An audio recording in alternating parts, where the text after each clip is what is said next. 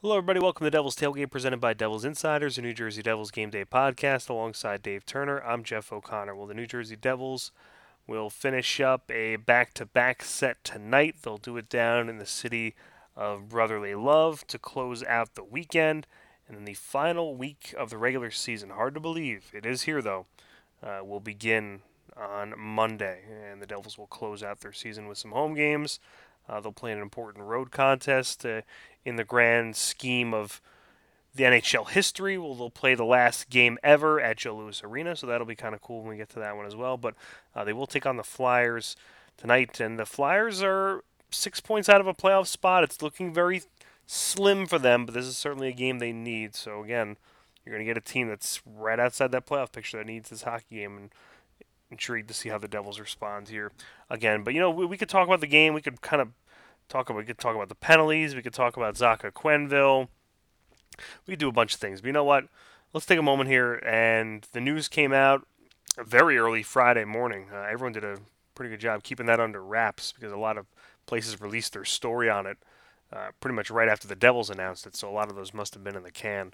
Uh, but Patrick Elias officially retiring and the Devils are doing uh, some really uh, some really cool stuff here along the way. So uh, if you didn't get a chance to go to the game, that regular season game last year, you're going to get a few chances to see uh, Patrick Elias here along the way. He will uh, drop the ceremonial first puck. That'll come up um, pretty soon. That that'll be on Tuesday, the fourth. Then there's an open practice later in the week uh, somewhere near the end of the business week next week, and then Saturday, uh, the Devils' last home game. He's actually going to participate in pregame skate. He's going to uh, put the jersey on one last time, the shell, the stockings, the helmet, all the equipment. I mean, it's funny. I guess he doesn't really need to put on the equipment. I wonder if he will put on the equipment It's just a weird aside to this whole thing here. But he'll he'll lace up the skates one more time. He'll take a lap. Uh, so if you're thinking about coming to, coming to the game, or you are coming to the game, uh, make sure you get in the building as soon as it opens up because, uh, again, pregame warmups is about 30 minutes before puck drop, if not a little bit earlier than that. So if you want to see Patty one more time, uh, skate around that Prudential Center ice surface uh, before an NHL hockey game. That'll be your last opportunity uh, to check it out. So, Dave, the the announcement came down on Friday that Patrick Elias would be retiring. You know, it's funny when this whole process started. You know, it's been it's been a long ride here. It was, I think you know, if you go back about a year ago, not too long after the season ended, there was the, the surgery he had, uh, you know, that on, on one of his legs, and they said, okay, well, let the rehab process begin. He didn't have a contract. Uh, would the Devils want him still? Uh, if he was cleared to play, would they give him a contract, or were they just kind enough, to, you know, to let him work out, use the facilities, and then maybe uh, you know, if he came back felt good and the Devils didn't want him, would he go somewhere else? There were a ton of questions, and uh, those questions really lingered throughout the summer, into August, into training camp, and even the, the first month of the season, there was still some buzz about it around uh, around the team, and the, you know, then it finally at some point it started to drift away. I guess probably once we were about a month into the season, you really didn't hear much about Elias, and then you know he had the interview a few months ago with Matt Loughlin uh, on the One Jersey Network, and that was, you know, I'm not going to go back and paraphrase the whole thing, but that was the first indicator that he wasn't optimistic about returning. He didn't say that he was done, but it was the first sign of pessimism we saw from Elias during the whole process. So we saw that, and then again we kind of heard less and less and less. So you're thinking, boy, it's no way it's going to happen. And you know, you could entertain some thoughts in your mind. I know, I know, I did. I said, you know, maybe they'll have him play one of the last games, or maybe once the Devils are uh, officially eliminated from the playoffs. Maybe he'll be good to go, and they can get him in some games there, and they didn't have to worry about you know uh, playing him over other guys during a playoff race or anything like that. Uh, but that didn't end up being the case. Uh, he ends up retiring. He goes out on his own accord, and he said it's not because he couldn't play. You know, there was some interesting articles if you read a, a lot of the, the local media today. He said it's not because he, he couldn't play. It's because he thinks it would have been so drastically different from his last few years as a Devil that he didn't want to do it, and he didn't want the grind of playing every night. You know, he got a taste to to do some other things uh, during his time time away from the game during these last few months, and it It didn't seem like he, he, he wanted to put in the time, which is well deserved. The man's 40 years old. He's put in 22, whatever it is, 20, 21, 22 seasons of NHL work all with the Devils. The man's earned the right to to not have a, you know, to lose a little bit of a passion for the game. I think that's human nature and that's cool. Uh, so good for Patty and Dave, a, a guy who, again, you couldn't pick a better guy to be the the offensive uh, face of the franchise. Uh, not only was he close to a point per game player in the in the regular season, he raised his game even bigger in the playoffs. Didn't matter whether he was a young guy, you know, winning his first Stanley Cup, or even in that you know 2012 playoff run, he was a he was a very significant contributor. He raised his game in the playoffs. Uh, even in the regular season, though, he could play a defensive game if if you wanted to use him on the power play. Obviously, uh, that was something you did a lot because he scored a lot of power play goals, scored a ton of even strength goals. You could put him on the penalty kill though, uh, and he wasn't a passenger. He could help. You know, if you needed him to be a a first pairing forward group out there on the PK, he could do it. He could play in all situations. He played in all zones. Uh, I think Lou Lamoriello probably would say he was one of the, he was a prototypical devil. Was all about the team. Uh, you know, sometimes he would have you know he had those big goal scoring seasons early on, and then he developed more into an assist man as his career matured. So you know we could talk, we could sit here and talk, uh, you know, uh, all day about Patrick Elias, but we'll you know we'll kind of keep it uh, somewhat to a medium length here. But you know everyone remembers the pass in front to Arnott in the 2000 Cup Finals. Uh, it wasn't it was what a few weeks before that that he scored a pair of goals in Game Seven against Philadelphia. Um, scored several goals in the 2000 um, 2003 Stanley Cup Finals in some games the Devils won. I mean, he was just unbelievably a huge piece of this team. And uh, you know what? What will get lost in the shuffle is, is amongst the, the Cup run teams. You know when the, when he came back in the 05-06 season when he was suffering uh, from the hepatitis, uh, and then he came back midway through the season. Uh, early January, and then the Devils just took off like a rocket. I think everybody remembers you know, teams were playing their backup goalies against the Devils. The Devils were struggling; they didn't know how to how to work in the new NHL. And then once Elias came back, it was like a light. It was like a uh, a light switch flicked on for the Devils, and they turned it into overdrive. He put up a great amount of points. He dominated the Rangers, absolutely destroyed them. I think he had 11 points in that four-game series against the Rangers. Uh, so he, Dave, he was just an awesome player. Uh, it's funny because you know the Devils are still looking for the next Patrick Eliashvili. You know they've had a Zach Parise, they've had an Ilya Kovalchuk, but they haven't had a guy who's been that consistent guy who's done it with all the different teammates, or hasn't maybe been the premier guy on his team, but has always been a guy who's uh, you know, pretty steady with, with his offensive ability. So, uh, cool to see Patrick get to go out on his own. He'll obviously be missed in Jersey, but uh, he certainly gave us a lot of memories in over two decades of hockey. He really did, Jeff, and it's almost hard to to think of everything without forgetting some of the moments because there were so many of them. But I think the best way to sum him up is that on a team that was known for its defense for you know pretty much the entirety of his time here, that he was a player that was so good that he was able to stand out even within this system. That, you know, look, there were certainly other good offensive players that have, come and gone through here, but his ability to get it done at such a high level for so many years on a team that was a defensive you know first team is impressive. And, and I will say this, and, and I'm not, not afraid to say it, and, and I will fight this cause. I think he belongs in the Hall of Fame. I really do. And I know that numbers are a big thing, and, and people like to look at numbers and say, oh, well, you compare to this guy and that guy.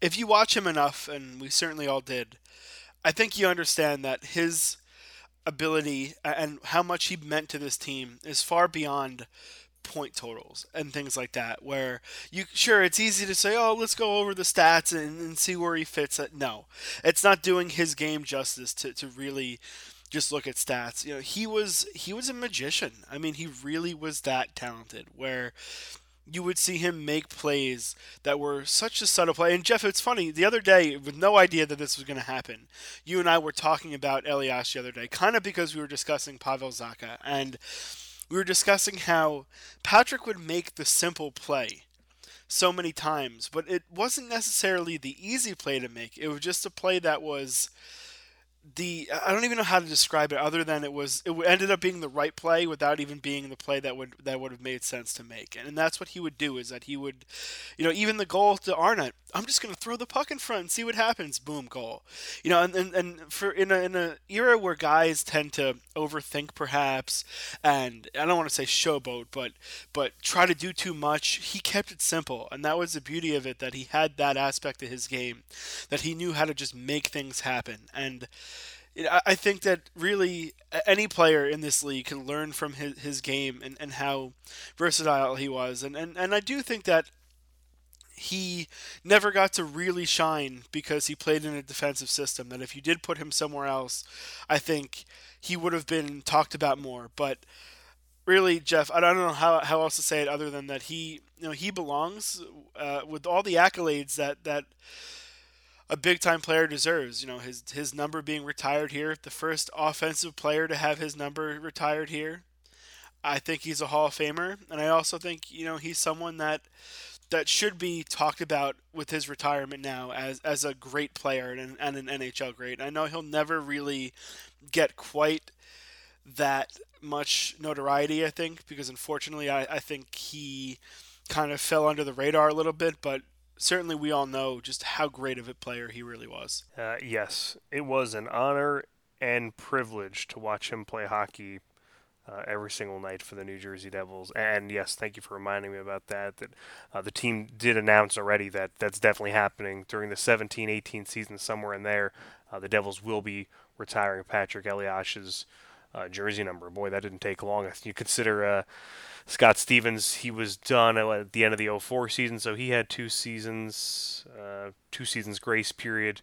Ken Daneyko was done for three seasons before he had his number retired. You know, Scott Niedermayer obviously wasn't with the organization for a long time, so that's a that's a different one. And then uh, Marty Brodeur finished what after 13, 14 with the Devils. Uh, 14 15 season passed, and then he got retired in the 15 16 season. So uh, just about everyone, uh, you know, minus Niedermayer, everybody's gone in in three years or less, and Eliash will be the first one to do it where he actually goes in uh, the year after, which is uh, pretty cool. So we'll get to see Patrick Eliash have his jersey retired. Uh, sometime during that 2017-18 season. Looking forward to it very much so. Okay, with that, there is a game to be played tonight, so let's talk about it. The New Jersey Devils, 27, 36, and 14. The Philadelphia Flyers are 37, 32, and 8. As we take a look here, it's a 7 p.m. start time. It's at the Wells Fargo Center. It's on MSG Plus, the One Jersey Network, and WFAN. These teams have two more meetings this year, including tonight. This is meeting number four. Devils uh, will play the Flyers again uh, April 4th at Prudential Center. That's a Tuesday uh, out at the Rockets, one of the last few games of the season at Prudential Center. The Devils have won all three games. Uh, they've outscored the Flyers. They've destroyed them 14 to three. And the Devils have won their last few games at the Wells Fargo Center. They have won their last three contests in Philly. They haven't lost to the Flyers uh, since December 11th, 2014, in the city of brotherly love. All time, the numbers uh, the Devils 104 wins, 76 losses, and 21 overtime sessions, and they are 41, 47, and 12 on the road. It's already been announced that Cory Schneider will get the start in goal, 5 3 and 1, one shutout. 240 goals against and a 913 save percentage in his career against the Flyers. And we'll see who the Flyers start. We saw Steve Mason go last time. Uh, for whatever reason, couldn't tell you why. We'll give you his numbers again. They are atrocious against the Devils. 0 9, a 393 goals against average, and 852 save percentage. And Michael Neuvirth are much better. Uh, it would be a shock if if uh, if Steve Mason starts another uh, another game against the Devils, uh, which was a surprise when they saw him two weeks ago. Neuvirth against the Devils, six three and five, one shutout, two twenty three goals against average, and a nine nineteen save percentage. Well, Dave, if there's any game the Devils have gotten up for over the last few months consistently, and then there hasn't been a whole lot of consistency to this season, one game they've gotten up for is when they play the Philadelphia Flyers. So I'm intrigued to see if the Devils can do it again. It, it's so tough to continue to beat a team. The Devils did a good job of that in the mid 2000s. They, you know, they had the Flyers numbers. I think for a while it was some insane streak where they had won whatever it was, like 30 of 35 games against the Flyers and, and some some span like that. Uh, but the Devils, for whatever reason, you know, I, I, guess it's a good thing. It's, it's certainly not a bad thing. I guess it's bad when you consider it, uh, you know, the inconsistencies they've had against other teams. Uh, but they've gotten up for the Flyers games, Dave. Uh, whether it's the uh, the the geographical location, whether there's just some guys who don't like other guys. You know, the, the Miles Wood, Wayne Simmonds, those guys have uh, have tossed hands over the last few games uh, with each other. Some in just scrums, some in fights. Uh, whether it's the playoff series from a few years ago, there's still a good amount of Flyers on that on that current Flyers who were on that 2012 playoff team. We know there's not a whole lot more of the 2012 Devils around, but there's still a lot of Flyers who were on that team. Uh, whatever the case is, uh, the Devils get physically engaged with this team, and that I think that always benefits them. The Flyers bring out the best in them, whether it's the way they play or the way they kind of wake up the Devils early on. Uh, the Devils always seem to play well against them. And speaking about the Flyers, Dave, as we're kind of talking about them here, uh, this is a game they're obviously desperate for. We mentioned it; they are six points back in the standings, and they're even in games uh, with the Boston Bruins, who currently lead that last wild card spot. So they're not they're not toast, uh, but it's also quite a long shot. So with that said, they need to be absolutely perfect. There is no margin of error for them. Uh, so they're a team that's played much better at home. They're 23 11 and 4 compared to 14 21 and 4. Not an easy environment. You know, the fans that that's probably uh, for me, I would say that's a top three loudest building in the NHL. You know, you could probably maybe throw a Winnipeg or Montreal in there as well. I would say Philly's got to be right up there as far as buildings that just have buzz, electricity in them. Uh, whether Devils fans like to hear it or not, I think it's the uh, the absolute honest truth. So uh, this is a Flyers team, Dave. That you know they the other night uh, this is a team we saw them. We talked about it on tailgate the other day. They they wrecked the Islanders. They came out. They scored five goals in the first ten minutes. Now listen, I wouldn't expect them, uh, or excuse me, four goals in the first ten minutes. I wouldn't expect them to do that again tonight.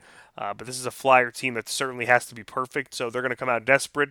Uh, and it's funny they they always play the same way, but I'm interested to see if they turn it up a few decibel levels or a few notches, so to speak, uh, with a game that means everything to them. Yeah, well, the the Devils had a chance to play spoiler against the Islanders, and they just paraded themselves into the box all night. So that made it difficult for them to win that one. And, and I think that this is going to be a game that's going to be similar to that, where the Flyers have done well to get themselves back into the mix, considering that they were sort of left for dead.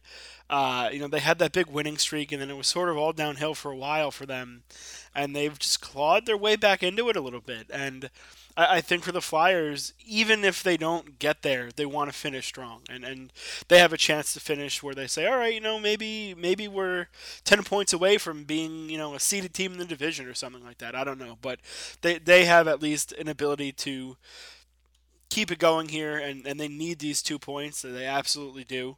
Uh, whether it's an overtime, whether it's a shootout, they, they need the two points in the worst way if they want to continue, you know, their their chase of a playoff spot here with Boston and a couple other teams ahead of them. So, also, Jeff, I think the angle we're, we're maybe not thinking about here is that the Devils have had success against the Flyers.